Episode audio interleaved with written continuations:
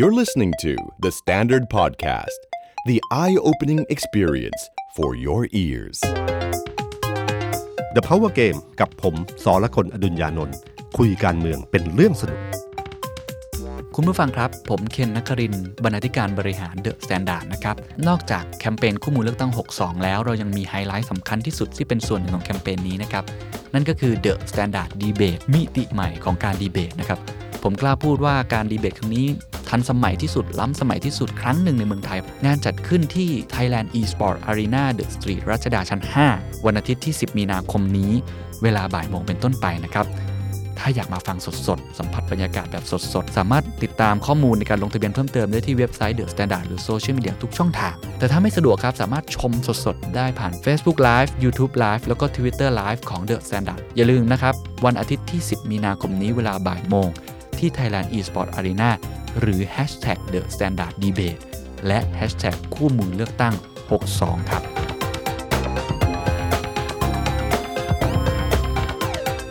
สวัสดีครับผมสรกลอดุลยานนท์ครับสวัสดีครับผมออฟพลวุฒิสงสกุลคอนเทนต์ครีเอเตอร์การเมือง The Standard ครับสวัสดีพี่ตุ้มสวัสดีคุณผู้ฟังครับครับตอนนี้การเมืองเริ่มมาแล้วนะครับพอช่วงกลางๆเนี่ยโพลเริ่มออกแล้วใช่ไหมครับคือทุกพรรคเนี่ยเขาทำโพลของเขาเองอยู่แล้วนะครับแล้วก็สถาบันการศึกษาหลายแห่งก็ทำโพลแต่เป็นโพลความนิยมนะครับแต่ไม่ไม่ลงไปในเขตเท่าไหร่จนล่าสุดมีหนังสือพิมพ์ซึ่งหนังสือพิมพ์นี่เขาไม่ได้เป็นการทำโพลแบบวิจัยอย่างเป็นแบบวิชาการนะครับเขาใช้เป็นการประเมินจากนักข่าวในพื้นที่แล้วก็จากข้อมูลต่างๆที่เขาได้มาทั้งหมดเนี่ยแล้วก็ประมวลกันดูก็เท่าที่เห็นก็จะมีโพลของเนชั่นใช่ไหมครับโพลของเครือเนชั่นเครือเนชั่นไทยรัฐไทยรัฐเคยทำไปก่อนหน้านั้นนิดหนึ่งใช่ไหมถ้าผมจำไม่ผิดแล้วก็มีโพลเนชั่นนะครับก็คือหากันอยู่พอสมควรนะครับโพลเนชั่นเป็นไงเอ่ยก็ยังยืนยันว่าเพื่อไทยมาที่หนึ่งเขาให้หนึ่งร้อยสามสิบหกที่แต่ต้องออกตัวไว้ก่อนว่าเนชั่นเขาเอาเฉพาะสสเขตสามร้อยห้าสิบเขตเพราะปาร์ตี้ลิสต์นี่คำนวณยากคำนวณยากใช่ฮะเพราะฉะนั้นไม่แปลกใจว่าถ้าดูหนังสือพิมพ์เนชั่นหรือในเครือในเครือเนชั่นทั้งหมดเนี่ยจะไม่เห็นว่าอนาคตใหม่มีที่นั่งในสภาเพราะว่าเขากำกับไว้แล้วว่าสสนี่สามร้อยห้าสิบเขตเท่านั้นครับเพราะว่าคุณธนาธรเองก็ยังเลือกไม่ได้ว่าเขตไหนมีสิทธิ์นะครับแต่ว่าก็ตามมาด้วยประชาธิปัตย์นะครับพี่ตุ้มประชาธิปัตย์มันเท่าไหร่ครับแปดสิบแปดที่นั่งครับถ้าเป็นไปตามนี้คุณอภิสิทธิ์อยู่ไม่ได้นะเพราะเขาประกาศแล้วว่าร้อยเสียงต่ำร้อยต่ำร้อยลาออกแล้วก็อันดับสามนี่เป็นพลังประชารัฐของคุณพลเอกประยุทธ์หกสิบสองแล้วก็ตามมาด้วยภูมิใจไทยชาติพัฒนาจะเกินสิบเนี่ยจะอยู่ที่ชาติพัฒนาสิบสองที่นั่งครับภูมิใจไทยก็จะเป็นเขาให้สามสิบเอ็ดเลยนะอืมครับแล้วก็ที่เหลือก็จะเป็นสาม สอง หนึ่งอะไรอย่างเงี้ยโพลพวกนี้ก็คงต้องต้องรอดูกันต่อไปแล้วเดี๋ยวสักพักหนึ่งผมเชื่อว่าจะมีที่ต่างๆนะครับก็จะมีโพลมาที่เราส่วนใหญ่เราก็จะพยายามเช็คใช่ไหมว่ากับโพลของพรรคการเมืองแต่ละพรรคใครได้เท่าไหร่ซึ่งก็มีจริงบ้างเท็จบ้างนะครับแล้วแต่เขาจะเล่ามาถ้าแหล่งข่าวที่เชื่อถือได้นานๆมาโพลก็จะใกล้เคียงกับที่เขาทำวิจัยมาแต่พวกพรรคการเมืองนี่ใช้สำนักวิจัยที่ค่อนข้างเป็นทางการบางที่ก็ใช้ของต่างประเทศใช้อะไรเข้ามาช่วยนะครับที่เคยทำให้กับประธานาธิบดีการเลือกตั้งประธานาธิบดีสหรัฐก็เนี่ยลงเมืองไทยไม่ใช่พรรคเดียวหลายพรรคก็ใช้นะครับก็แต่เป็นที่รู้กันอยู่ว่าโพลของพรรคเพื่อไทยเนี่ยจะค่อนข้างแม่นยำมาโดยเพราะว่าคุณทักษิณเนี่ยเป็นคนเอาโพลเข้ามาใช้อย่างอย่างเต็มรูปแบบนะครับตั้งแต่ไทยรักไทยเป็นต้นมาก็เท่าที่ผมคุยกับพรรคหลายพรรคนะครับรวมกันแล้วก็ประมาณเกินห้าร้อยอะครับ คือหมายถึงสสมีห้าร้อยคนนะครับพี่ตุ้มทุกคนจะได้เยอะอยู่ประมาณหนึ่งนะครับก็โพลเท่าที่เท่าที่ฟังมาก็คิดว่าตำแหน่งก็คงใกล้เคียงนะครับอันดับของมันก็คงเท่าที่ที่ผมได้ยินมาเนี่ยก็ประมาณนี้นะครับเพื่อไทยตามด้วยประชาธิปัตย์ตามด้วยพลังประชารัฐใช่ครับเพราะว่าพลังประชารัฐพยายามจะบอกว่าตอนนี้เขาเขาเขาแซงแล้วแซงประชาธิปัตย์นะครับแต่ก็เท่าที่ประเมินก็ยังไม่น่าจะแซงเท่าไหร่นะครับแต่เกมนี้เนี่ยมันจะนำมาสู่การเมืองแบบสามก๊กนะฮะคือการเมืองแบบสามก๊กคือมันจะมีขั้วอยู่สามขั้วขั้วหนึ่งคือเพื่อไทยขั้วที่สองคือพลังประชารัฐและขั้วที่สามคือประชาธิปัตย์ในอดีตเนี่ยการเมืองไทยมีแค่สองขั้วคือเพื่อไทยกับประชาธิปัตย์เท่านั้นนะครับจนพลังประชารัฐขึ้นมาแล้วเปิดตัวอย่างยิ่งใหญ่ดูซอซอไปเยอะเลยต่างๆนี่นะครับหลายคนก็คิดว่าขั้วจริงๆเนี่ยน่าจะเป็นเพื่อไทยกับพลังประชารัฐ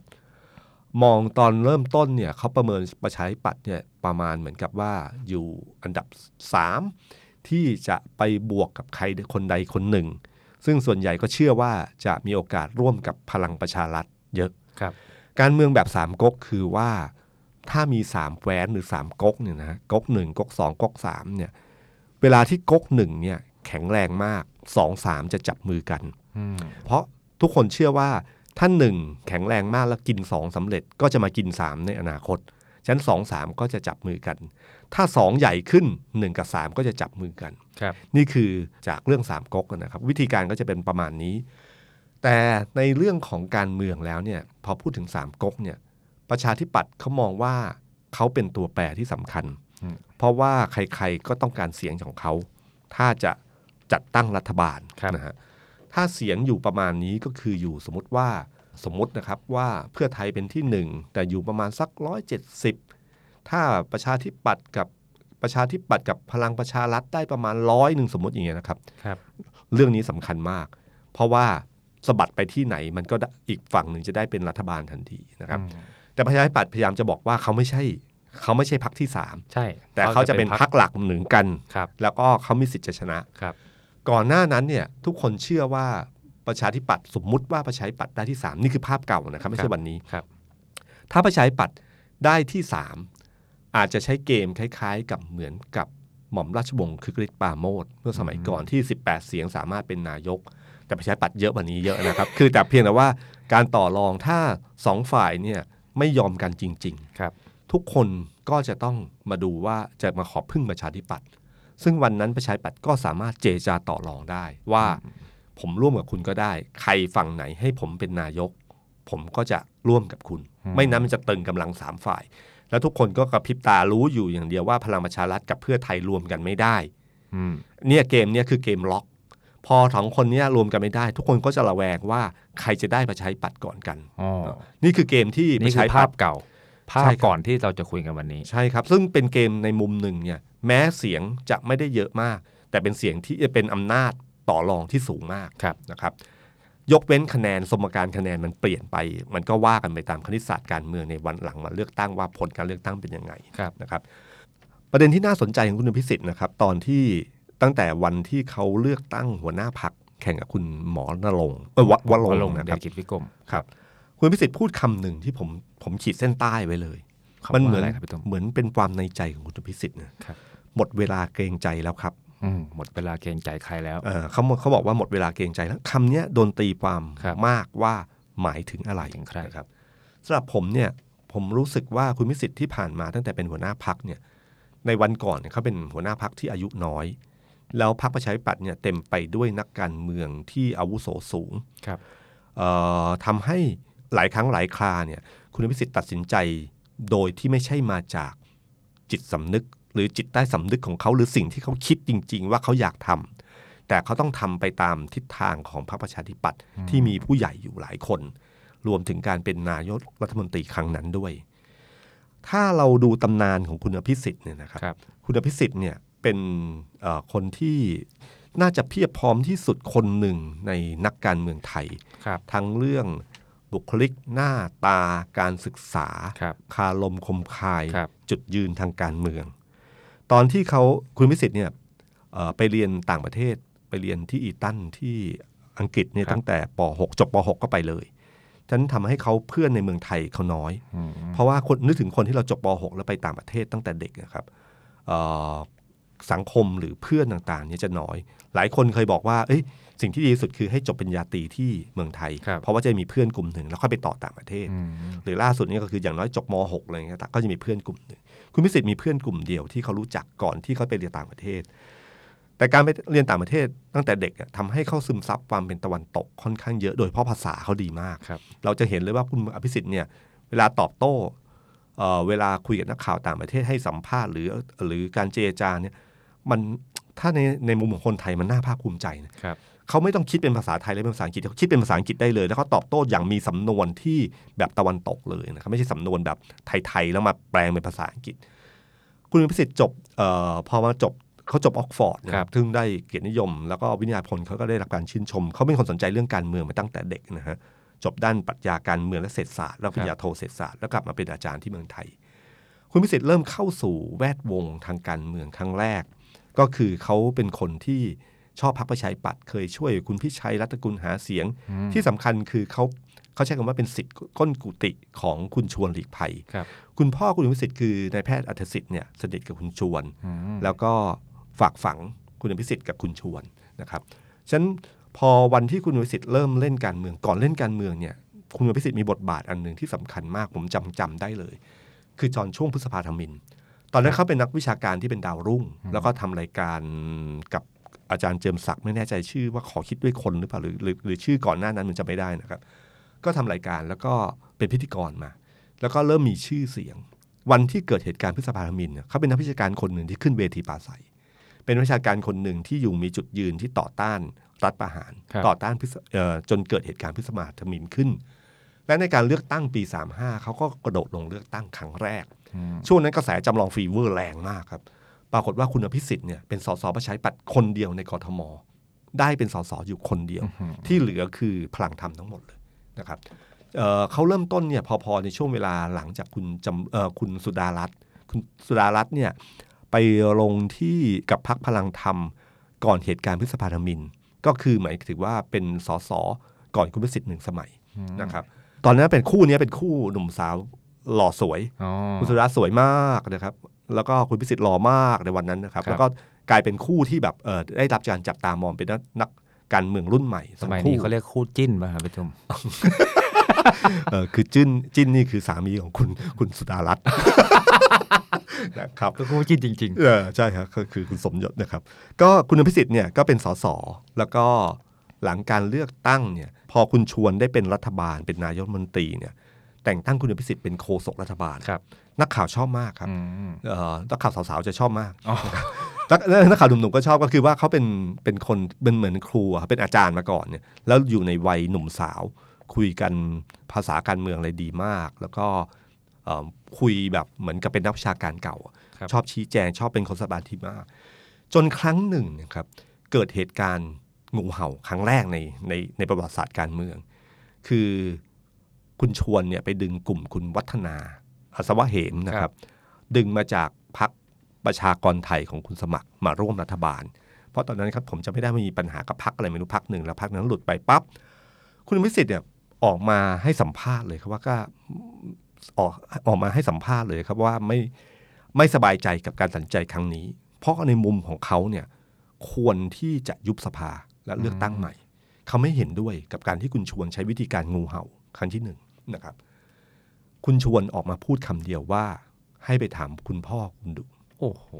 คือให้ไปถามคุณพ่อคือคุณอัธสิทธิ์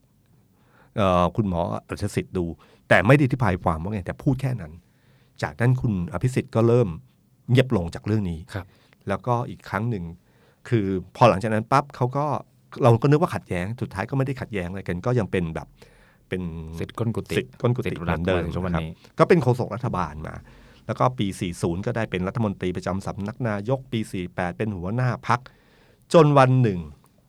เมื่อตอนปีห้าสิบเอ็ดเขาก็ได้มารับดำรงตำแหน่งนายกรัฐมนตรี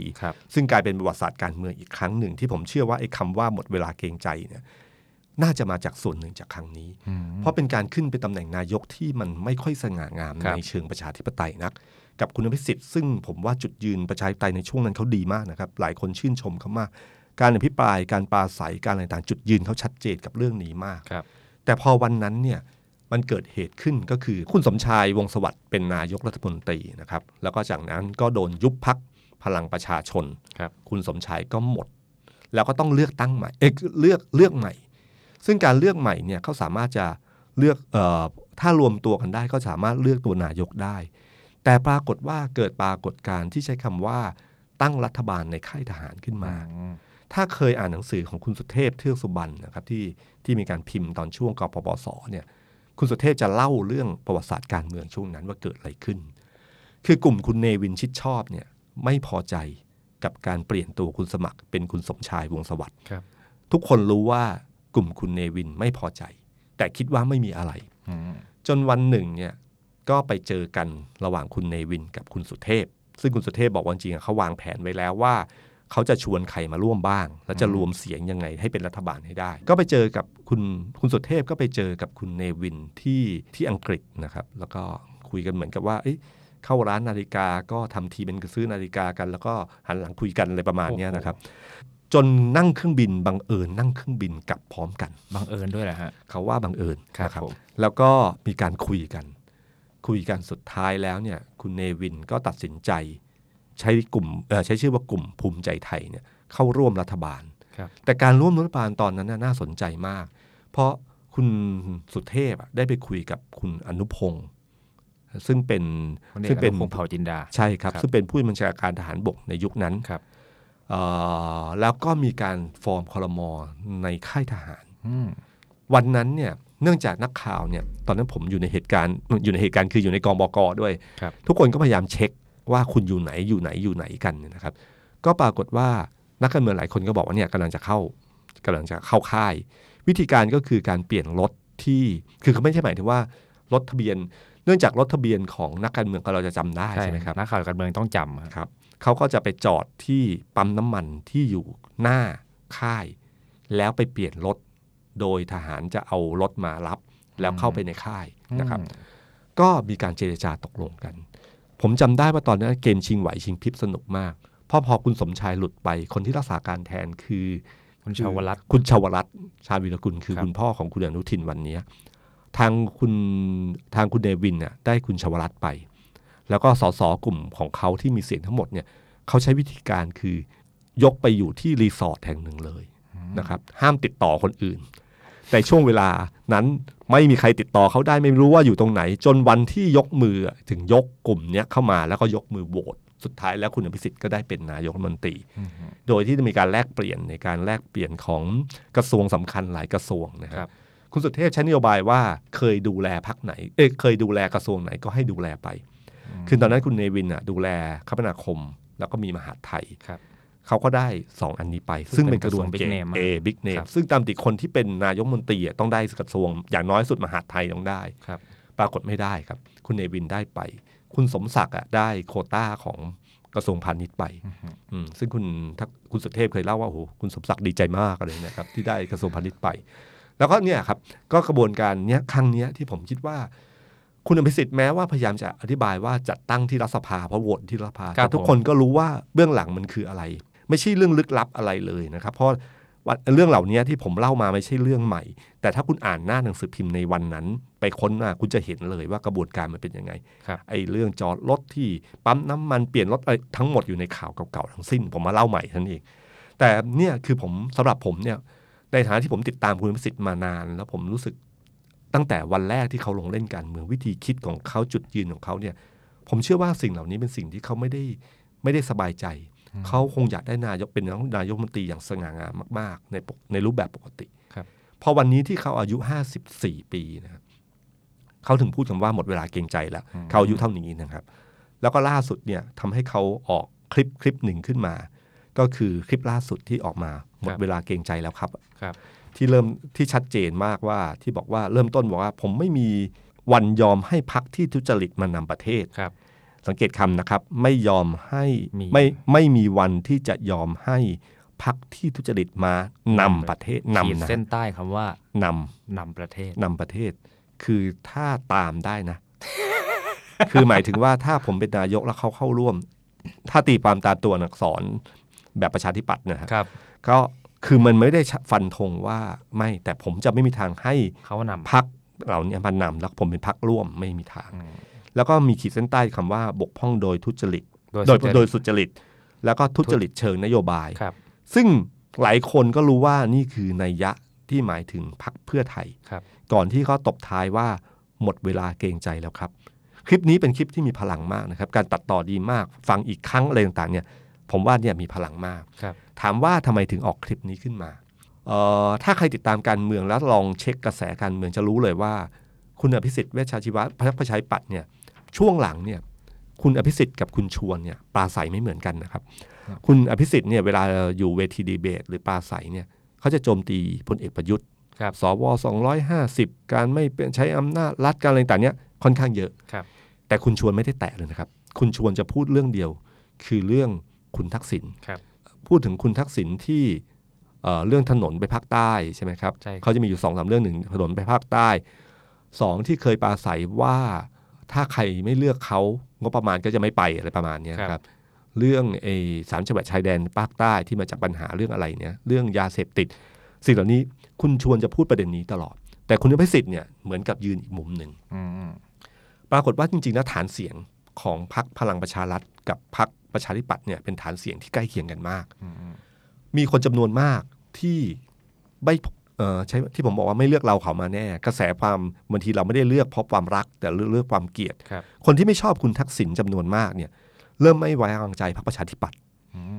ว่าเอ๊ะตกลงโจมตีคุณประยุทธ์ก็แปลว่าไม่ร่วมกับพลังประชารัฐหรือประชาธิปัตย์จะไปร่วมกับเพื่อไทยทำให้หลายคนเนี่ยเริ่มตัดสินใจว่าเอ๊ะงั้นเลือกพลังประชารัฐดีกว่าผมว่าตรงนี้คือจุดคีย์สำคัญที่สุดที่ทำไมคุณอภิสิทธิ์ต้องออกคลิปนี้เพื่อออกมาชัดเจนว่าไม่ใช่นะหนึ่งคือเขายืนยันว่าเขาเป็นมีสิทธิ์เป็นพรรคนำกับที่สองคือกับพรรคเพื่อไทย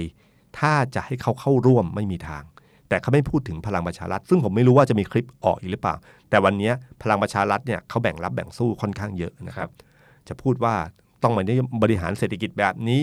ต้องไม่อะไรบ้างบางสิ่งบางอย่างซึ่งไม่ค่อยชัดเจนเหมือนกับการที่ไม่ร่วมกับเพื่อไทยครั้งนี้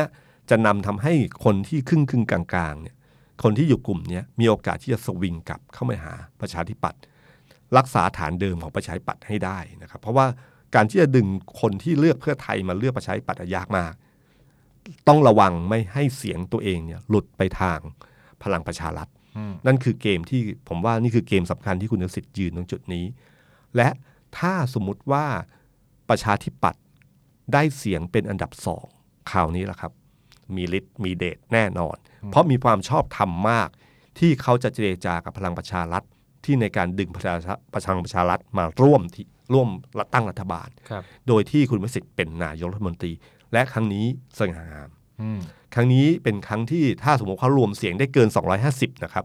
สองพรรคนี้รวมกันมีโอกาสที่จะรวมกันแล้วก็รวมภูมิใจไทยหรือรวมต่างๆมีโอกาสจะรวมได้สองร้อยห้าสิบถ้าเสียงเขาเกินหนึ่งร้อยคุณอภิสิทธิ์ก็มีอยู่สองสำคัญอยู่สองเรื่องคือหนึ่งต้องให้ได้อันดับสองเพราะจะมีความชอบธรรมพอสมควรถ้าเพื่อไทยไม่สามารถรวมเสียงได้เกินสองร้อยห้าสิบ สองคือต้องได้หนึ่งร้อยเสียงเกินหนึ่งร้อยเสียงเพราะว่าเขาประกาศแล้วว่าต่ำกว่าหนึ่งร้อยเขาลาออกแล้วมันจะเป็นแบบช่วงนั้นมันมันจะเจอกระแสเยอะครับว่าเอ๊ะลาออกแล้วทำไมยังเป็นนายกได้หรืออะไรต่างเนี่ยมีโอกาสจะโดนได้อยู่เหมือนกันนะครับฉะนั้นสองประเด็นนี้ที่คุณอภิสิทธิ์ต้องทำให้ได้ในการเลือกตั้งครั้งนี้แล้วก็การจากเกมอันนี้เสร็จเรียบร้อยเนี่ยคุณอภิสิทธิ์ก็จะโดนกระแสอีกครั้งหนึ่งว่าอ้าวอย่างนั้นก็ไปหนุนประยุทธ์พลเอกประยุทธ์หรือเปล่าหรืออะไรทำนองนี้ไปร่วมเนี่ยเขาจะโดนจากเดิมที่ถ้าสมมติเราแบ่งฝ่ายเป็นสอง อ, อย่างคือสืบทอดอำนาจกับอุดมอีกอันหนึ่งคือประชาธิปไตยคุณอภิสิทธิ์ก็อาจจะโดนผลักไปอยู่จุดหนึ่งได้วิธีการแก้เกมทางการเมืองตรงนี้น่าสนใจว่าเขาจะแก้เกมยังไงที่ทำให้ให้เขาได้เสียงได้เกินร้อยและเป็นอันดับสองให้ได้ครับซึ่งมันก็สอดคล้องกับพรรคพลังประชารัฐที่โดนโจมตีเหมือนกันนะพี่ตุ้มว่าคุณจะใช้เสียงสองร้อยห้าสิบสวในการดันขึ้นมาเป็นนายกหรือเปล่าใช่ครับซึ่งพลังประชารัฐเขาก็ยืนยันเป็นหลักการกว้างๆว่าเขายืนยันว่าพรรคการเมืองที่รวมเสียงได้สองร้อยห้าสิบขึ้นไปเป็นนายกถึงจะเป็นรัฐบาลได้เขายืนยันแบบนี้เขายืนยันว่าเป็นรัฐบาลแต่เขาไม่ได้บอกว่าต้องเป็นสองร้อยห้าสิบถึงจะเป็นนายกครับเพราะว่าเกมที่สำคัญที่สุดก็คือเกมถ้าได้ต่ำกว่ารวมเสียงได้เกินหนึ่งร้อยยี่สิบห้าบวกสวสองร้อยห้าสิบเป็นนายกก่อนใช่ครับแล้วบันไดขั้นที่สองก็คือใช้พลังของความเป็นเป็นดาวฤกษ์ของนายกเนี่ยดึงพรรคอื่นๆมาร่วมให้ได้สองร้อยห้าสิบเพราะว่าต่ำกว่าสองร้อยห้าสิบปั๊บทำงานไม่ได้ทำงานไม่ได้ซึ่งเขาจะใช้วิธีการไหนเนี่ยมันมีตัวอย่างในทางการเมืองประวัติศาสตร์การเมืองสมัยสมัยพลเอกเปรมสมัยอะไรเงี้ยมันจะมีวิธีการหลายๆต่างๆมากมายที่สามารถจะทำสิ่งเหล่านั้นได้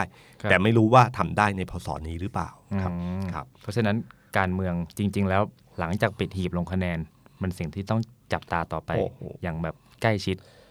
สนุกตั้งแต่ตั้งแต่ประกาศวันเลือกตั้งแล้วครับจนวันนี้มันผมว่ายิ่งเล้าใจมากขึ้นเรื่อยๆนะครับคนหัวใจวายไม่ควรติดตามการเมือง